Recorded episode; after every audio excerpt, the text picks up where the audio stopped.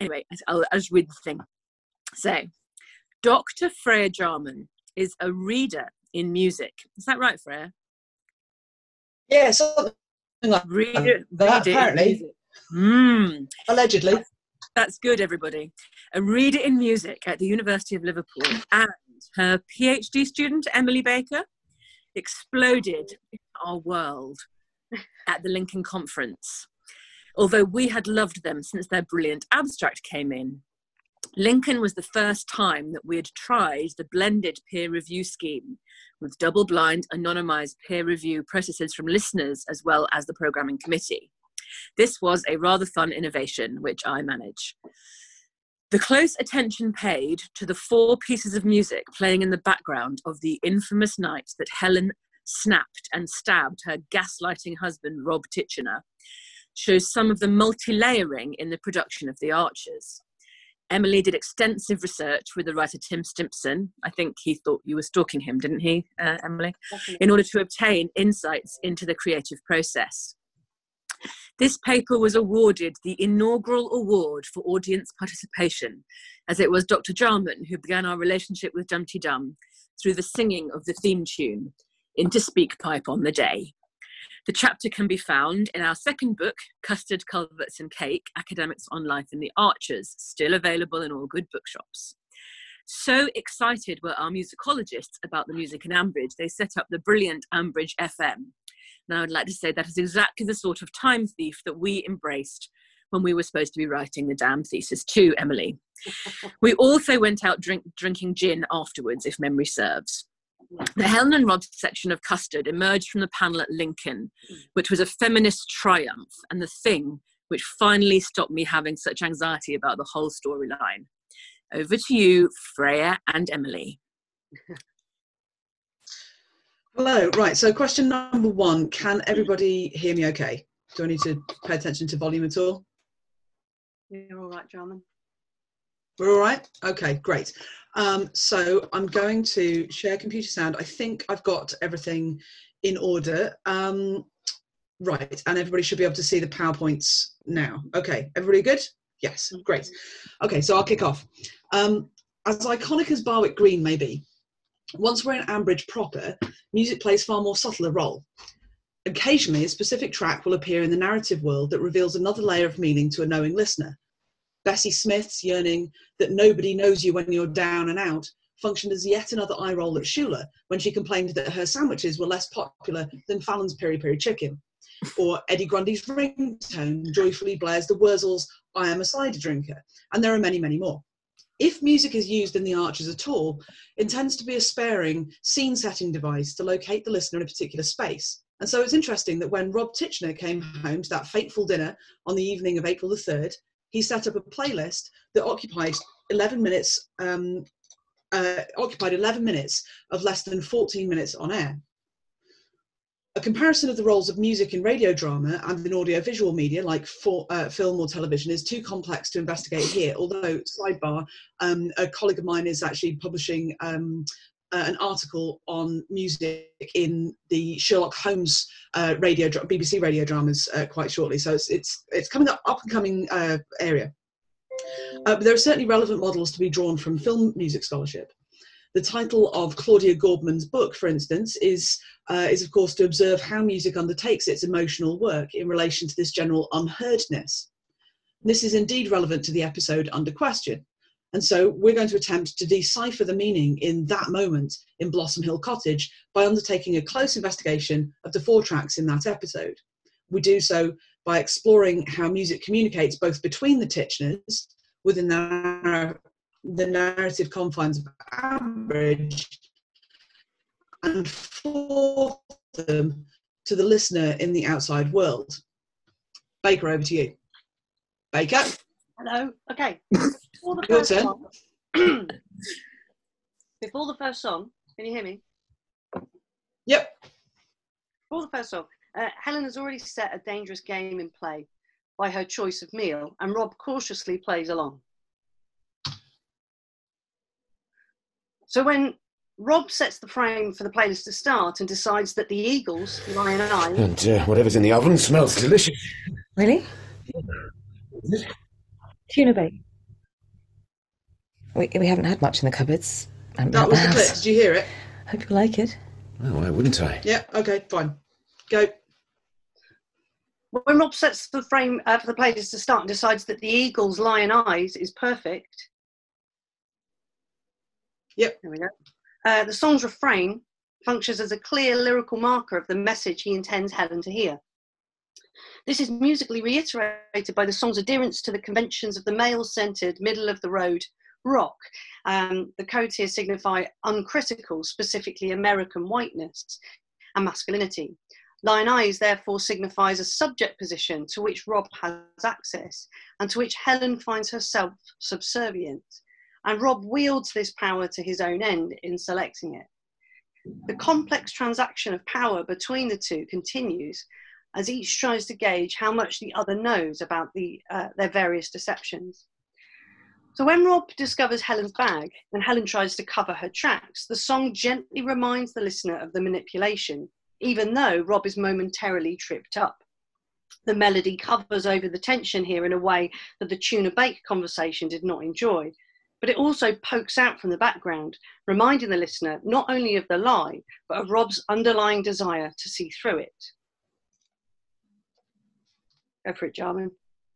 Hold on. Sorry. Explain that. Um,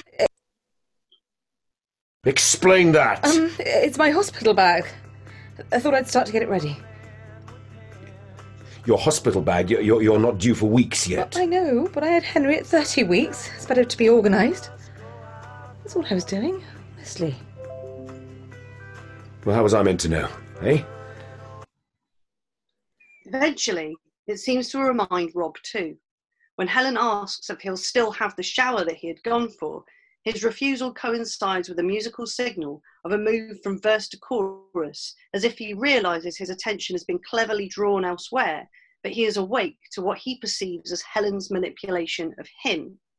Lush vocal harmonies become more prominent here too, an iconic stamp of 70s rock that serves to frame Rob's regaining of power. That will keep warm.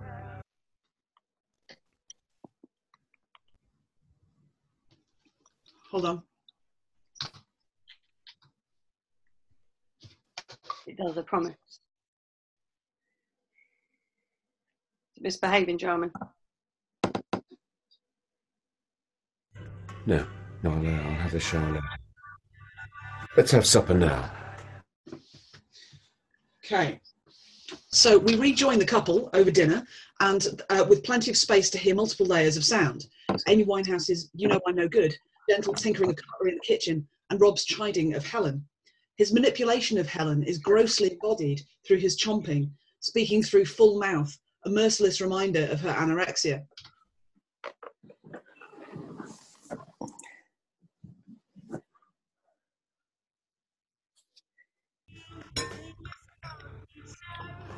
Well, tuck in. You know how much your parents worry?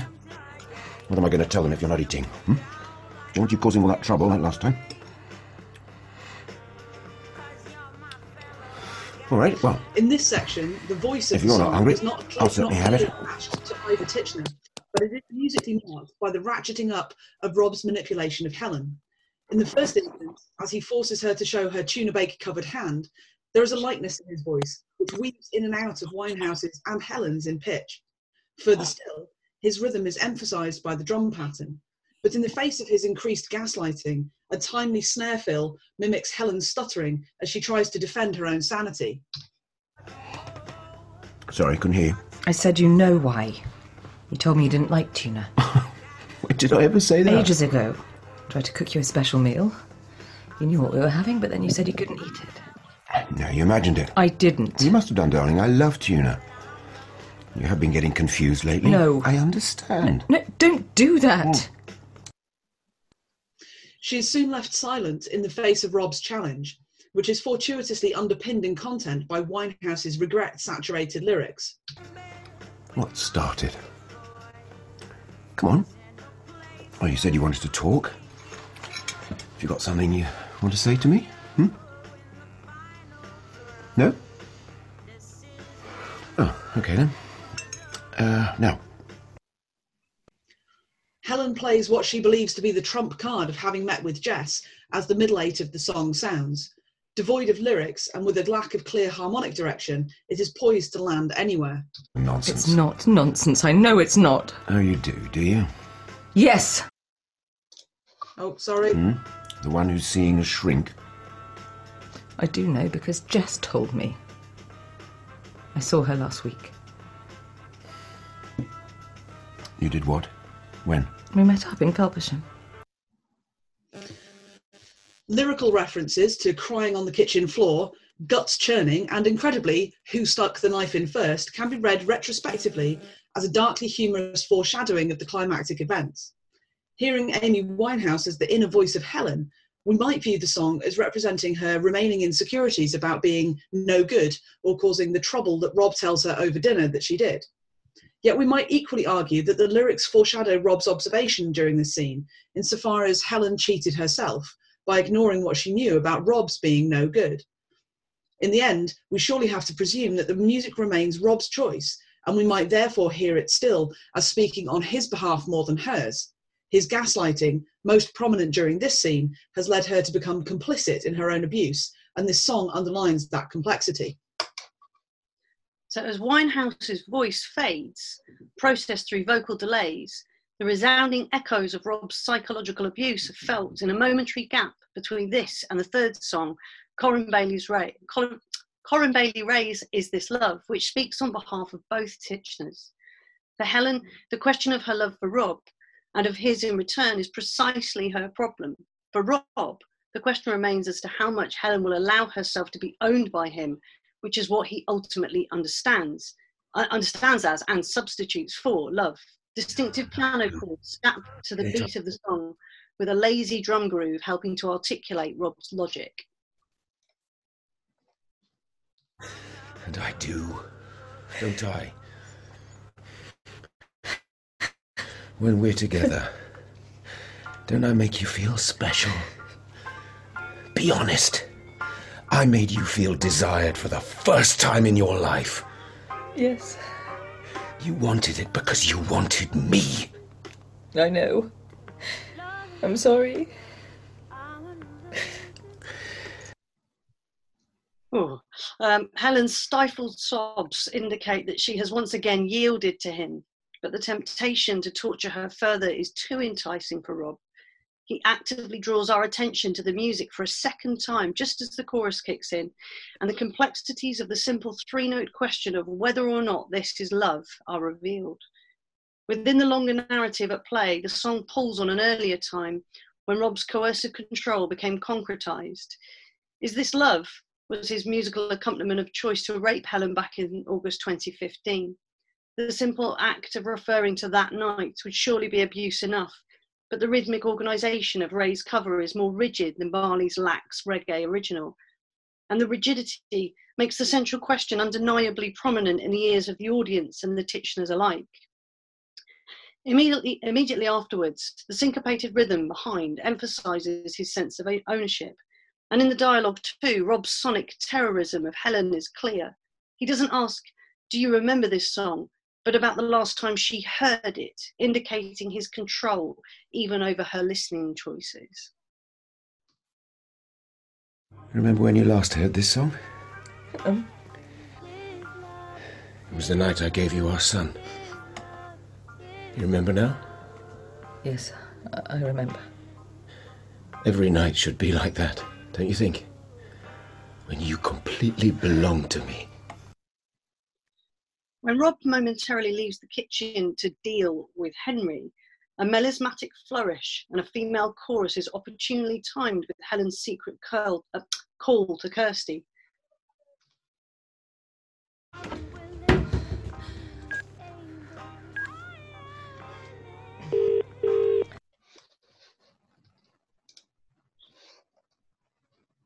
When Rob momentarily leaves, oh, we've done that bit. Uh, the call is foiled by Rob's unexpected return, who directly instructs Helen to receive the call back from Kirsty and to feign that all is well. After Helen dutifully obeys, another tussle of power ensues. Bailey Rae's vocal embellishments offer an optimistic counterpoint to the rigidity of the piano, and the groove supports Helen's declaration of her intention to leave, but the sense of direction in Bailey Rae and Helen is alike is unclear.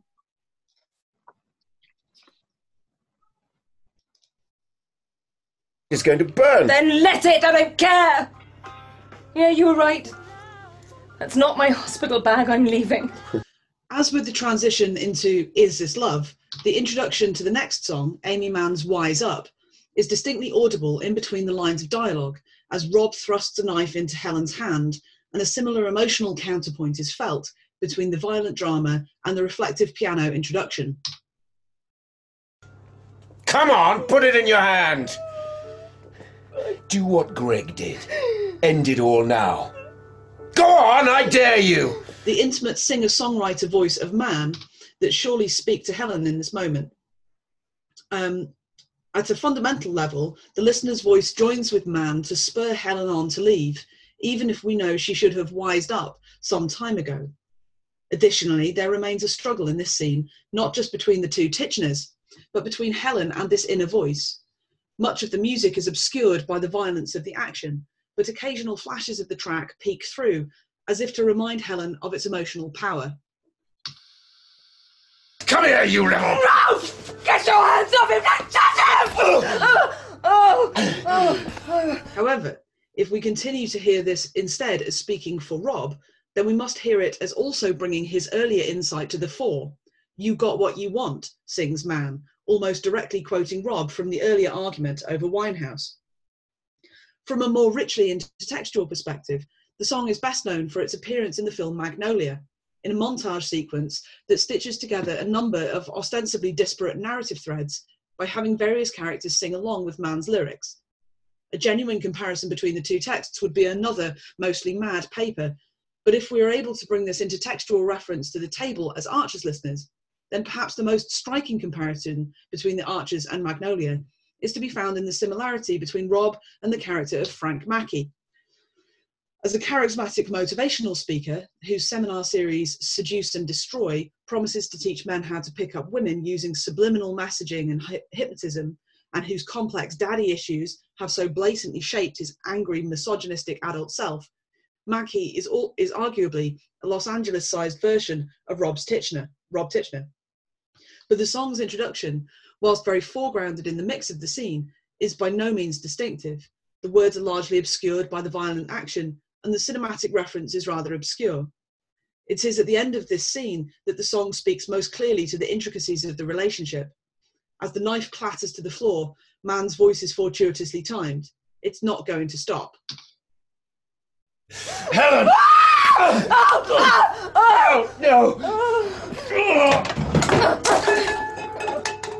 Mummy! Right, take it home, Baker. In conclusion, these songs do indeed speak to the listeners, largely by way of their intertextual references to an off air musical and social world. Much like film music, they also interact with the dialogue, such as such that the songs seem to highlight the two parties' individual psychological machinations at various moments, again for the benefit of the listener. But in that interaction, the songs also speak within the confines of Blossom Hill Cottage, between and on behalf of the Titcheners themselves. They occasionally spur Helen on to action, but not sufficiently clearly for her to leave without making a big mess in the kitchen.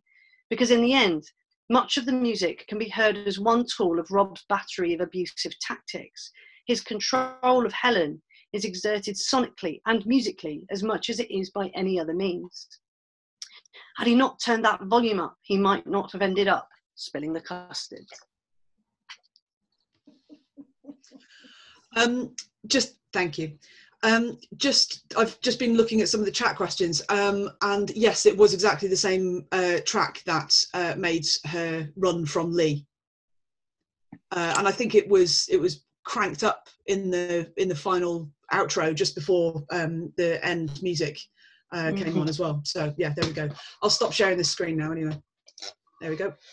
Thank I'm you, back. darlings. That was it was even better th- th- this time around. But God, Better isn't it worse, I think, traumatic? listening is from what I see. From, I think I'd forgotten how awful it was, you know? Ooh. I know Yeah. it's it really is, and you know we've sort of all that that collective sense that we were all shuddering along, and it was so intense, wasn't it? and it, you know, we were straight back there again. So Mm. thank you very much for Oh, tra- thank you, traumatizing us all again. Thanks for having us. Sorry, sorry, it's such a grim start to the morning. Yeah. No, but I mean, it's true. That whole thing about it wasn't really until we got together in Lincoln that I started to not feel rubbish about it all since we had that all those papers together and it Mm. did feel like like putting it to bed for me because it was you know you know he might have been a gaslighting abuser but we managed to pin it down and analyze it with our big feminist brains and yeah we felt better after that um Yeah, Christine, it's not too early for gin. Christine says, "Is it too early for gin?" No. Never. I know, Um, I'm a parent. That's how it works. Can you see the other questions in the chat? I think that was the only really direct one. Was about was that the one that was playing? Is it? Does anybody else have anything they'd like to? Um, oh, hang on, Olivia.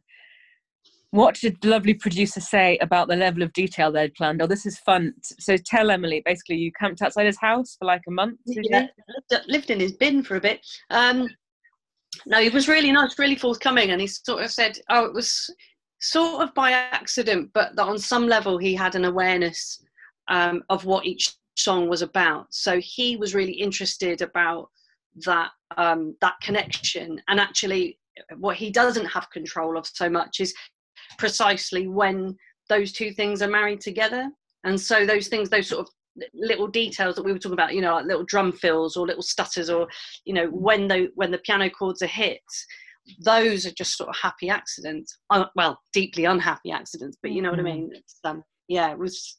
He he was really helpful though, and it was a really interesting conversation from his bin that I lived in.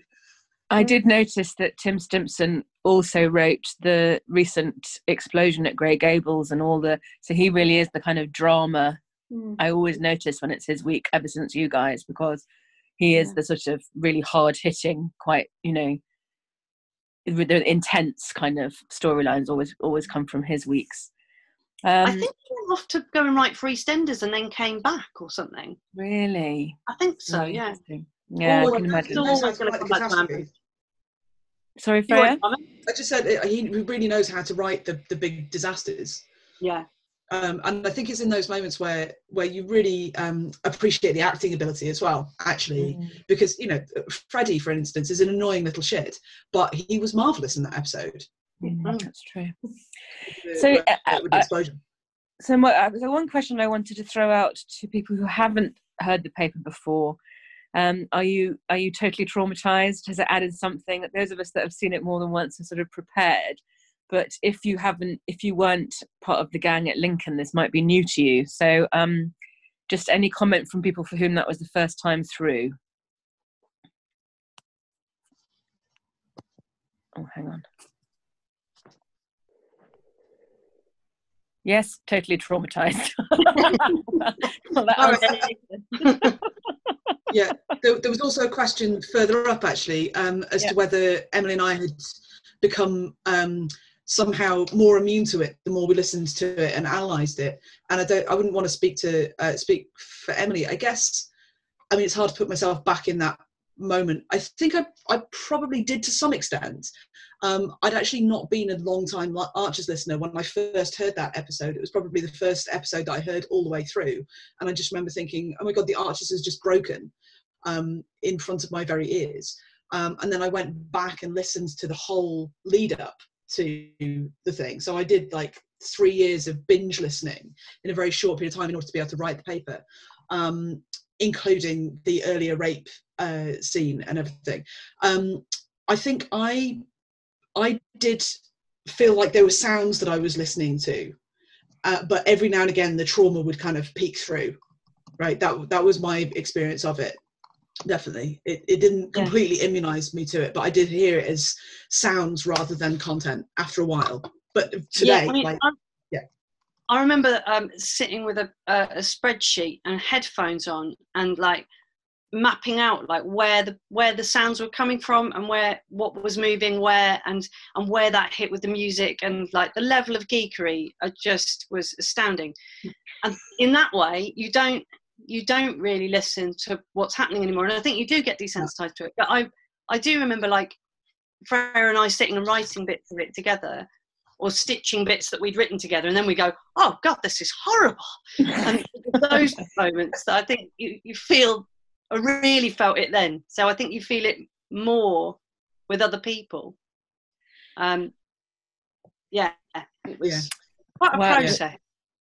which in and of itself speaks to our, our our reason for getting together on zoom today i love that sentence emily you feel it more with other people. I think that's been our um our experience. So sure. i think after lincoln we instanced the live listen. So the last few conferences we've listened to the omnibus and tweeted along and like Yeah.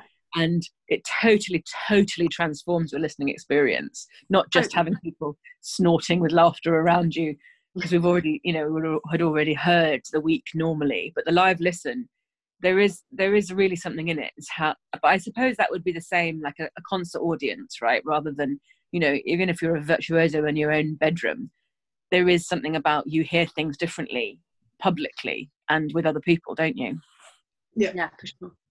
For sure. Yeah. I think that in terms of the the oral geekery, just to go back to Emily's thing about being such listening nerds, um, there was there's a moment when he kind of bends down to to see what's in the oven, um, and you can almost hear him like bending down, but there's no.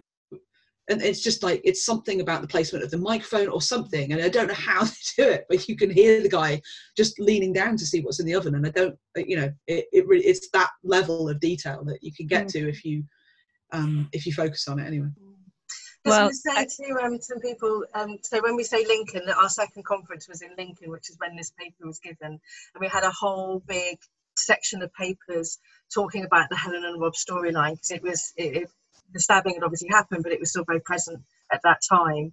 So um, Shirley asked if there's a video of that presentation, and there is. I've just posted the link into the chat now, and so that's that's half of that session um, and you'll see um, you'll be able to see the whole lot there but this soundtrack to the stabbing is in that one as well and videos from all of the conferences um, if you just put academic archers youtube they will all come up and then on the academicarchers.net uh, website there's a page there for each of the conferences and there's links out to the videos on those pages there as well but uh, academic archers youtube usually brings um, all of those videos up there as well so that link is in there now too. Thank you for asking that, Shirley. It's a good point.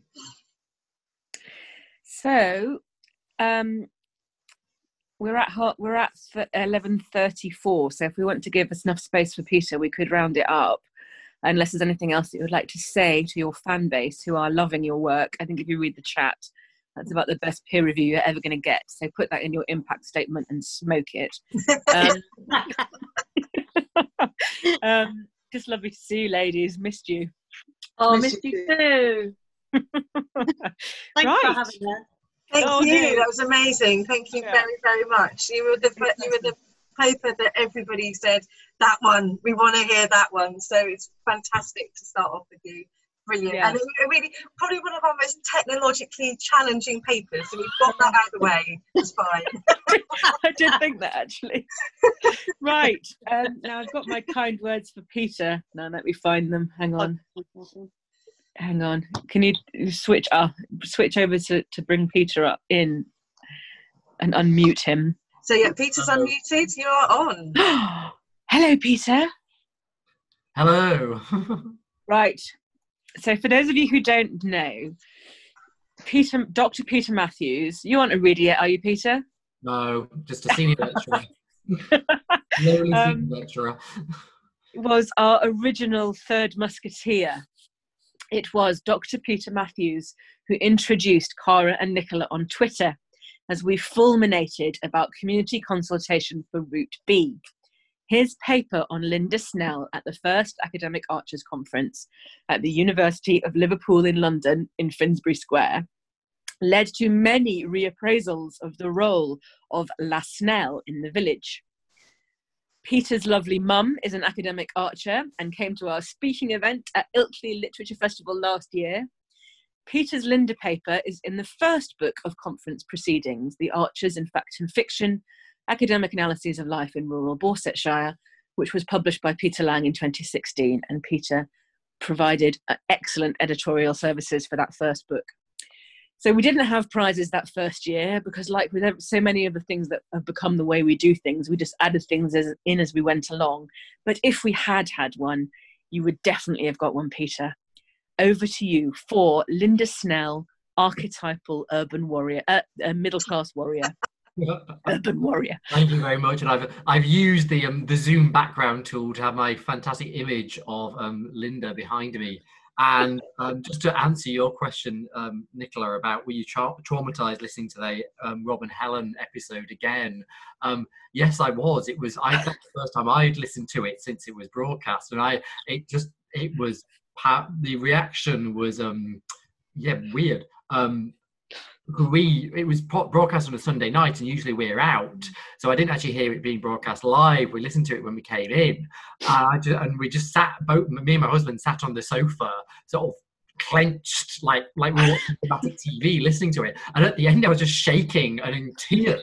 My husband to me, very concerned, and says, "Peter, are you are you okay? Is there something you need to tell me?"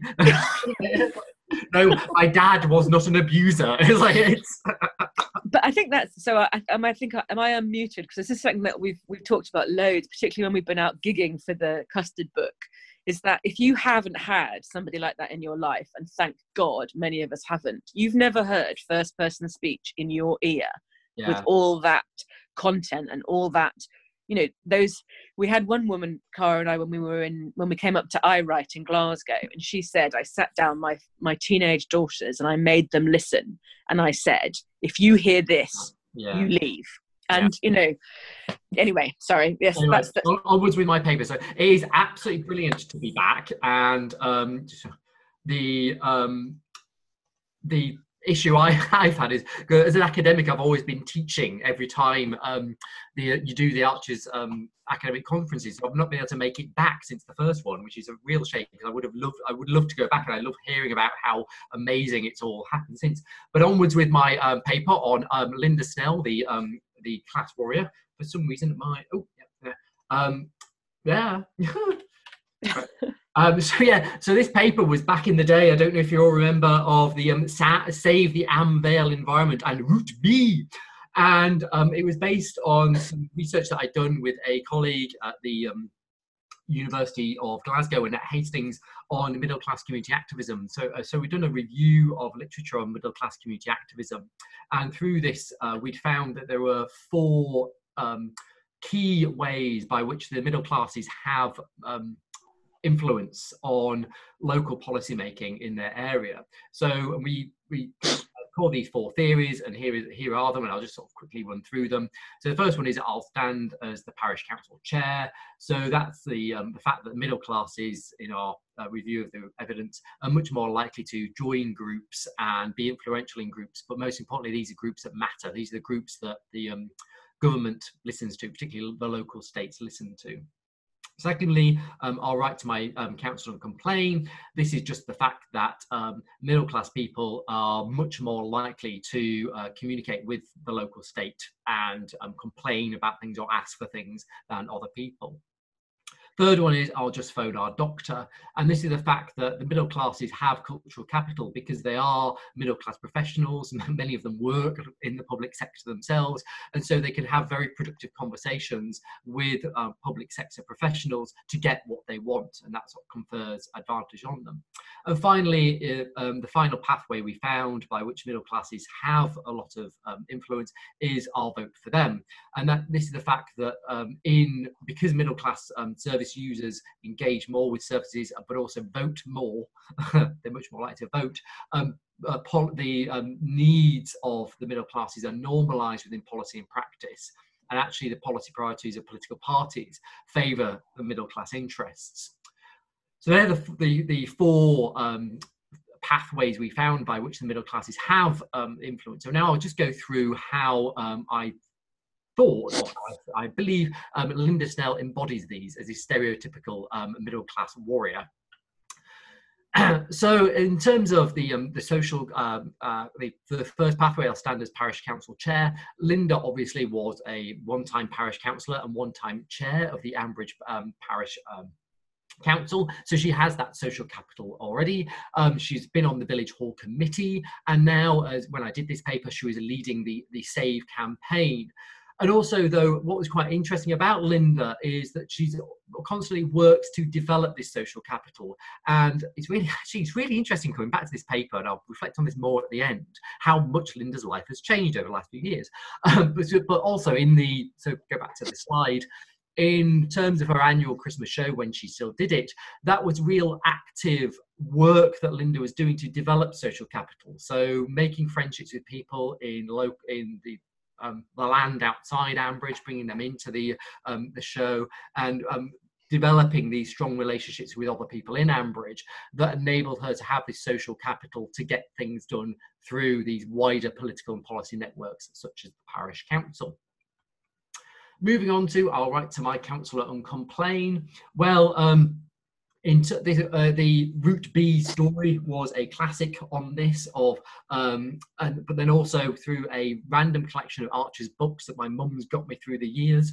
I also um, uh, uh, learned about some of the history of uh, Lynda's activism within uh, Borsetshire before I started listening to the Archers.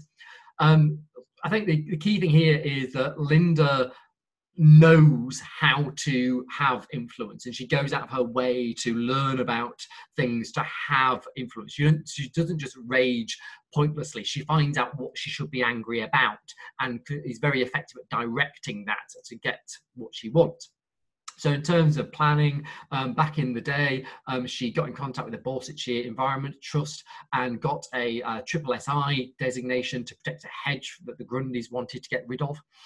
Um, she was um, particularly aggrieved about Susan Carter's neo-Georgian front door. I'll come back to that in a bit. And then um, in the back when Rob was still the manager of Berrow Farm, um, she um, used the public health arguments around um, the possible pollution from Berrow Farm to try and object against that. So she wasn't just saying, "Oh, I, I, I object to this." Uh, entirely out of hand. She um, used her knowledge, used her uh, or of wider issues to object to that on specific public health grounds. In terms of I'll just phone our doctor and that those links to cultural capital, um, the Save the Am Vale Environment campaign was a classic case of this. Um, there were the, she had links to environmental consultant there that she could draw on to um, uh, to make that uh, uh, make the case to, to against Route B. I can't actually remember what the bullet point about casting um, is all about, to be honest. But also famously, um, she organised the fourth plinth um, for uh, Ambridge. So it really demonstrates her cultural capital as a middle class person who is really um, associated with uh, the arts. But also, you also see that um, uh, demonstration of her cultural capital in how she um, views herself in Ambridge. And this is a, a, a quote from a, a, book by Lynda Snell of The Heritage of Ambridge, um, where she says, I know that Susan regards me as something of a, of role model ever since the day I offered her a, glass of sherry. So she's in this quote, she's epitomizing this sort of middle class person that people look up to and um, and, and if they want to aspire to, the, to this more middle class role. And actually, on this, I think it's very telling that um, since I wrote this paper, um, Susan and when um, oh god, the name blank, Susan's husband um, got the job as the manager at uh, Berrow Farm, mm. and kind of and how she was aspiring to a bit of a, a, a, a be better in the world. And at that dinner party when um, she went round when they went round to um, Brian and Jennifer's as well, and this kind of um, really shows that sort of Susan's desperate to get this cultural capital um, that Linda already has. Um, in terms of our vote for them, oh yes, that's just uh, my random photo of um, good old. Um, oh, what was his name? the um, he was the manager who um, Ian had the affair with. Yeah, yeah, um, yeah. Charlie Thomas. Charlie Thomas, yes, the the my favourite. Army Charlie Thomas. I have many sexual fantasies about him. Moving swiftly on. Um, so um, in terms of the um, our uh, the a broader um, assessment thereof, um, Lynda Snell.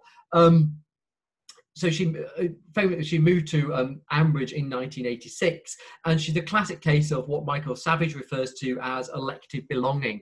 So her and um, uh, ah, God, I'm having complete name blanks here. Um, the name of her husband. Um, uh, Lynda and Robert. Robert. Um, they have this sort of elected belonging as middle middle class people. They've chosen to move to this rural idyll, this rural life that they want, and they're attempting to shape that rural idyll um, uh, in their in their lives in Ambridge.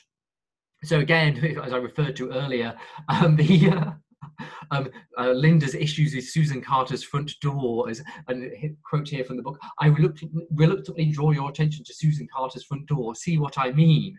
So here you really see Lynda trying to shape Ambridge into this rural idyll that her and Robert have elected to belong to. And there's the book itself, Lynda Snell's Heritage of Ambridge. Um, but I wanted to, so I'm really, really, really pleased that um, Cara and Nicola organised this. And as soon as I got the email, I jumped on it because I was really, really keen to get back involved.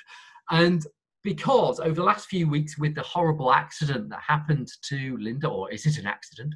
Um, I've really sort of been thinking a lot about this and about um, Lynda more generally. And when I first presented this paper at the first conference, um, at the end of it, Nicola asked me, Do I like Lynda? And at the time, I said, No, I didn't. And everybody was a bit in the audience was a bit shocked. And I remember Nicola saying, um, "Oh, actually, I do. I think she's she's got um, uh, people's best interests at heart." And so I went away from that thinking, actually, no, I still don't like Lynda. I think my my analysis so shows that she's um, entirely self-interested. She's just sort of middle class, and she's acting in this very middle class way to get what she wants. And I, I don't actually have that much um, time for her. But as time went on, and I wrote the book chapter that um, came out in the first book, and sort of listened to Lynda a bit more carefully and kind of reflected on on her role, I actually I've learned to love Lindy. Um, not quite so much as Robert, but I'm getting there. Um, famously, of course, um, in the um, Corbynite revolution that swept Ambridge, um, she got her wings clipped in the parish council elections, and I think it was and that was quite nice that that that happened, and that the, there's a bit more of a shifting of the uh, political scene in Ambridge. But then also with the uh, debates around the Be at Ambridge, though, you still see a bit of that kind of um, attempt by Lynda to really shape this rural idyll that she's elected to belong to in her own image. Um, although I think most of us would agree that the Be at Ambridge was a rather foolish move to make. But it was really struck me, and I think, um, I say, I was really glad to um, go back to this paper when um, I've actually um, I've still not listened to the episode where um, the explosion happened because I say I don't listen to the um, Sunday night episodes live when the broadcast, and I managed to miss that bit of the omnibus. But when um, Lynda has been in hospital over the last is it two weeks, I've lost all sense of time during this lockdown period. Um, I have found myself in tears listening to the radio, and it has really demonstrated to me that I have learnt to love Lynda. And since writing this paper, as her character, as her life in Ambridge has changed as she's um, pulled back from doing the Christmas show, as um, she's kind of not been involved in the parish council. It's just been really delightful to see her character change. And that ends my paper. So thank you very much. I'll now see what hell awaits for me in my um, uh, the uh, comment. no hell at all. But um, one quite one point. So Catherine pointed this out, and I, I picked this up as well when it came on. That in one of the recent episodes, um, O'Carroll was playing in the background at the tea room. I think it was, and that was a real Mm. that was a really emotional moment when they were talking about that, and we didn't know at that point, as I if I remember the timing rightly, whether Lynda was going to survive or not. And then there's O'Carroll playing in the background. So I went straight to Ambridge FM thinking on that one. And it was just, it was amazing to hear that completely. Um, So, go on. oh, I, I unmuted myself because I'm such a deviant. Um, I would, I mean, in terms of papers that have followed this one, Peter, there have been quite a lot. So, partly inspired by you, I did one for Gossip about women's work and the role of women in the non-home and non-work spheres in Ambridge. And then this year in Reading, we had both Tim Versalotti and Amy. Is it Saunders, Amy? Both of whom who wrote about civil society matters, referring back in terms of all the kind of complex motivations, both internal and extrinsic, for the kind of c- cultural capital marshalling that you described so well in your paper. I just wonder if, since Amy and um, and Tim are on the line, if you would like to unmute yourselves and and and refer to this early paper from Peter, because I know that I don't think either of you've seen it before.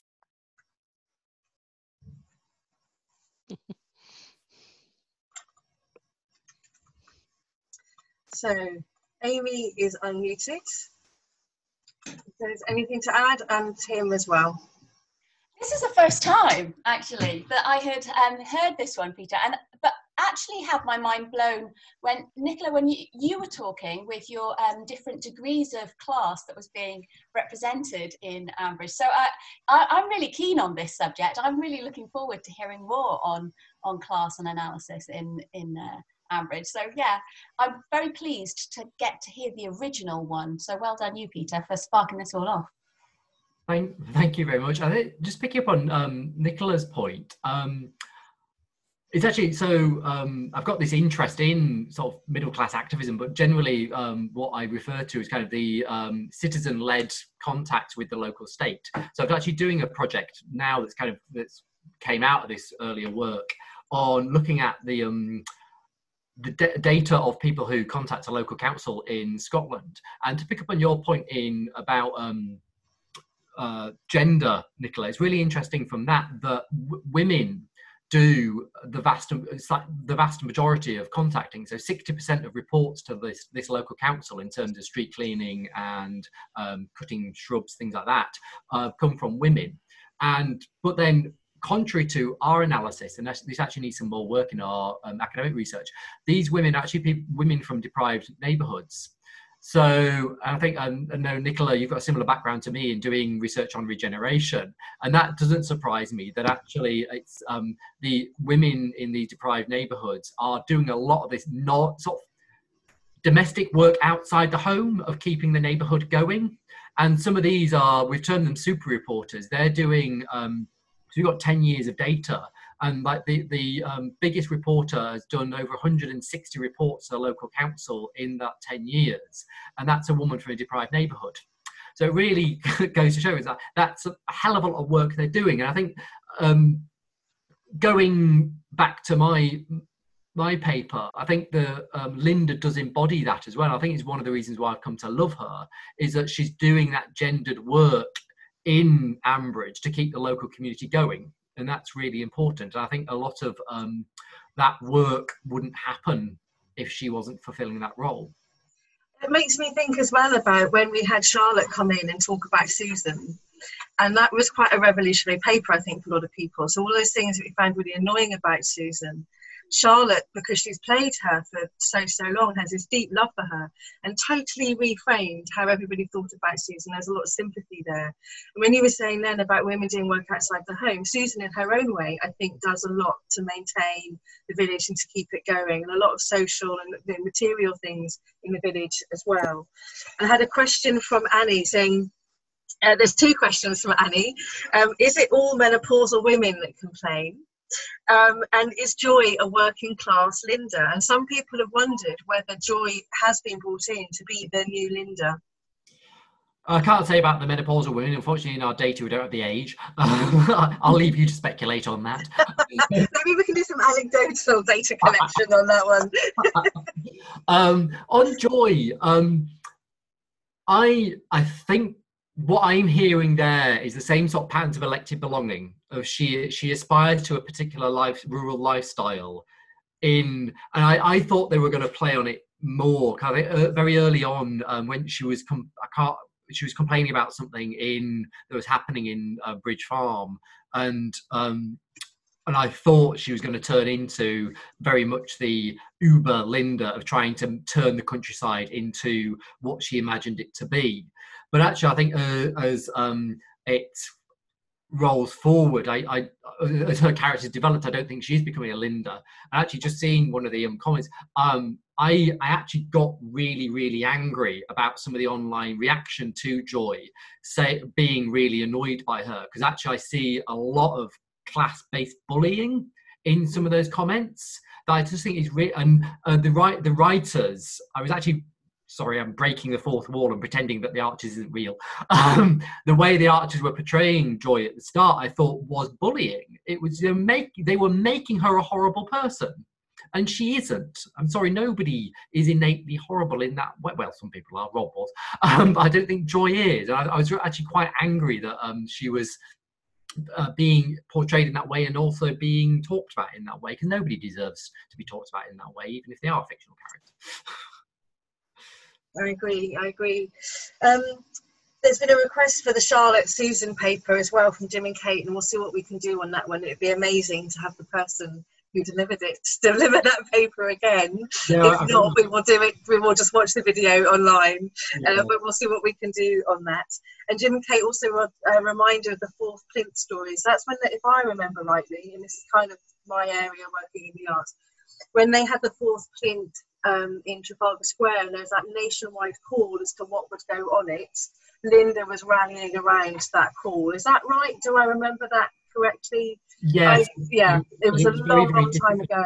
for her to get people to volunteer for it, and it was looking like it would just be her stuck up there for a week. But then eventually, I think she did eventually manage to get enough volunteers. That was it. it was it's such a misstep by the BBC though, because they should have actually got the art. The art. I know, I know, it'd been amazing. Thank you for Laura for um, posting up another of the links to some of the YouTube uh, uh, vids as well. Um, just going through the questions now. Yes, on the class bullying. Yeah, I yeah.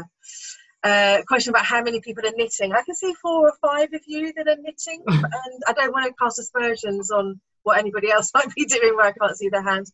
Uh, but I, I think they're knitting. Um, thank you, Trisha.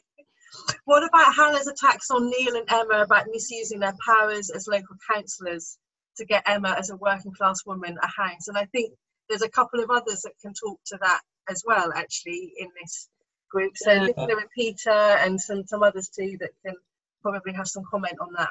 Yeah, I, I I found that the whole um, the new Bridge Farm um, storyline really interesting. Actually, I, I think the um, writers nicked that idea from my book chapter because in the book chapter I make the point that actually you can joke about middle, um, Lynda's middle class activism, but the evidence shows that when this is really effective, one of the things it stops happening is the building of affordable housing in the countryside and that leads to really bad problems of rural homelessness that we see in rural poverty. So it is we can joke about it, but it does have a really negative impact in that class-based um, self-interest was something I was trying to pick out on the, the chapter.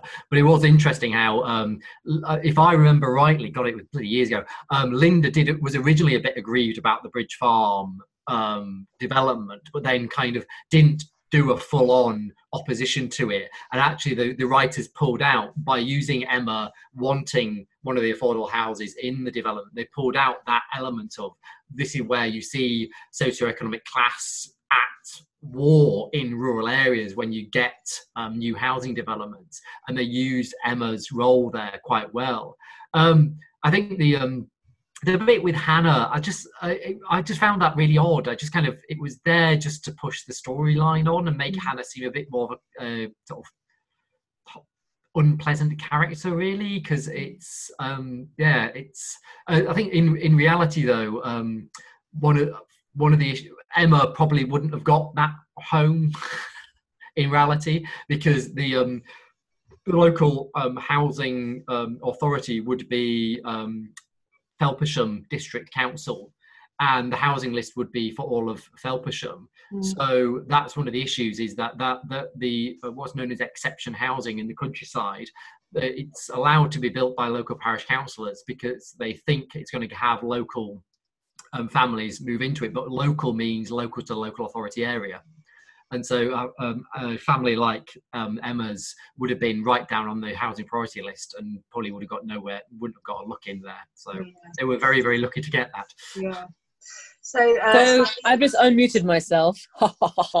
so um, really, really just want to echo the points about neighbourhood activism and regeneration. And I had it's, it's old data now, but there was a sense that you know, particularly when there were regeneration schemes which were well financed, it was very much kind of who wants to help sort out the neighbourhood, neighbourhood forum in the village hall and or in the in the sports hall or whatever. And they were predominantly female neighborhood activists in that sort of early period sort of you know ni- late 90s but what was observed then was a kind of professionalization of that kind of user voice. And as it went on when it was kind of community reps it became it had more of that feeling about being a tenant rep in a housing association and that became more male. And that was work that i did you know a million years ago. But that um, that point, as we all know, the planning system, as you've just said, Peter, is a, is a very intriguing space for um, animating both gender and class, and the um, the sort of um, uh, yeah, sort of weaponizing knowledge of certain types, uh, particularly referring to when you know, remember your brilliant story about one regenerated set of flats then started to complain about the next one getting done and that notion that you know this whole thing about neighborhood change and those neighborhood change processes who gets to say in what ways neighborhoods change is still kind of such a fundamentally interesting point. and on on joy i wonder you see because i think lynda i think it was about the time of your paper that i started to sort of feel even fonder of her and i think that that I know people always howl when characters are kind of people say, "Oh, the real Lynda would never." Da da da da da. But I think she has been quite carefully, sort of, mellowed actually over the years into a more. Um, I mean, yeah, all that stuff about you know going on about somebody's chavvy front door is just horrid.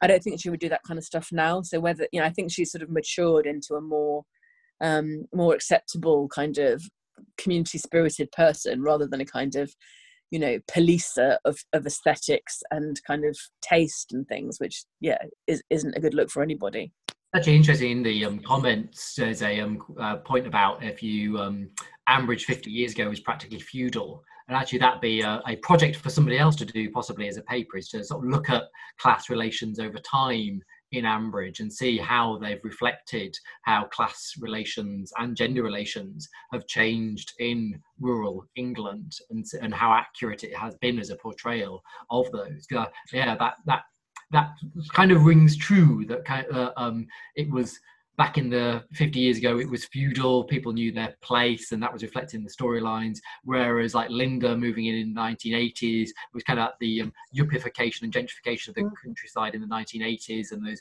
income, urban incomers. Whereas now as the, the points being made that kind of joy and hannah are now uh, um, disrupting things in, in, a, in a way that would be expected in the 2020s Have you just nominated yourself to write that paper, Peter? so I'm not I'm looking, at the, anymore. looking at the chat, it's it's so interesting. Lynda just completely divides people. yeah mm. And some people saying that I've got quite a lot of kind, you know, Lynda's been quite kind to some of the young people in the village and quite supportive of them. And saying that she's definitely mellowed been on quite a journey, but then others going, no, she's boring, Olivia, boring and annoying.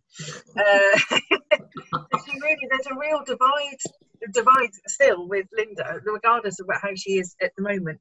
And there's a lot of people also mentioning that the script writers must listen to all of the Archers chats and base their uh, you know, forward to storylines on that, which of course they must do. Uh, that's- but how can they not?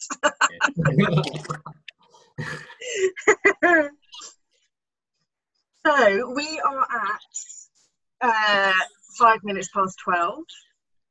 There's a lot um, of uh, chat on the Zoom, so um, on the in the chat bit, so much. It's really amazing, and thank you for filling into all of that. It's a lot to keep up with. I might unmute you all now because I don't want you to be sat there in silence, um, and maybe just try, see how we can do a big chat with now 78 people in the room at once. It might go horribly wrong. You don't do the raise hand thing on. We can do this. We can raise our hands. We can do that. Oh no, in Zoom, darling, there is a thing in Zoom where you can raise your hand to speak. Because the window's open. Mute everyone now! Mute everyone! Or what we could do is the last bit is to do to do a Dumpty Dum and to send that into Lucy and Royfield, I and it will be guess. totally out of sync. Everybody will start at a different time. it could be marvellous. Oh no, it's not itchy thing, isn't it? I think you might have to mute Deborah. Cara. So let's do we do it? Shall we should I give you a countdown in three and everybody sings the Dumpty Dum? If everybody takes their mic off mute, I think I'm not seeing any. do it, do it, do it. Yeah, you don't have to join. I mean, I, I have an awful singing voice, so I won't be joining in. But I think this is the majority of you. Never said it mattered whether we could sing. right, so I'm going to count down to three, and on three, off you go. So, one, two, three.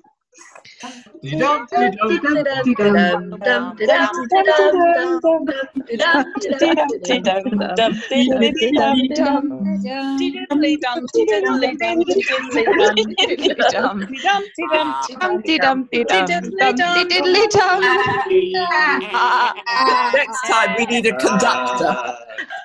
Note to start. my hand for this. I've ever heard. Thank you so much for that. That was just beautiful in a most bizarre chorus way. when there's a when there's a move to gather the highlights of these unusual times, I fully expect that to make the top top ten at least. finally lost it. the end of week one. That's like you brought a tear to my eye. That's so lovely. Nicola, do you have anything else to add before we sort begin to sign off? Nicola's gone, that's it. Sorry, I was I was pointing for you to unmute me. Um, but that was it seems almost embarrassing to have that close textual analysis of music and then and then produce that as a as the at the end.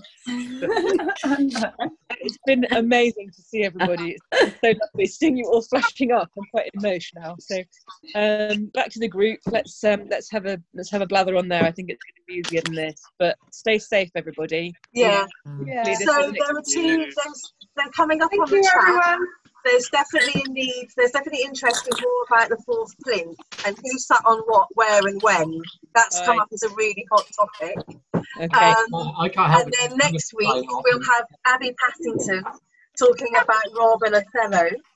We'll have Barry Gilday doing his amazing Archers and the Simpsons. And we're going to talk about Ambridge and insurgency because I think that would be a really interesting one to talk about during lockdown. So some amazing papers again next week. Thank you everybody. Thank you so much. See you very soon. Thank you, everyone. Bye. Bye. Bye. Bye.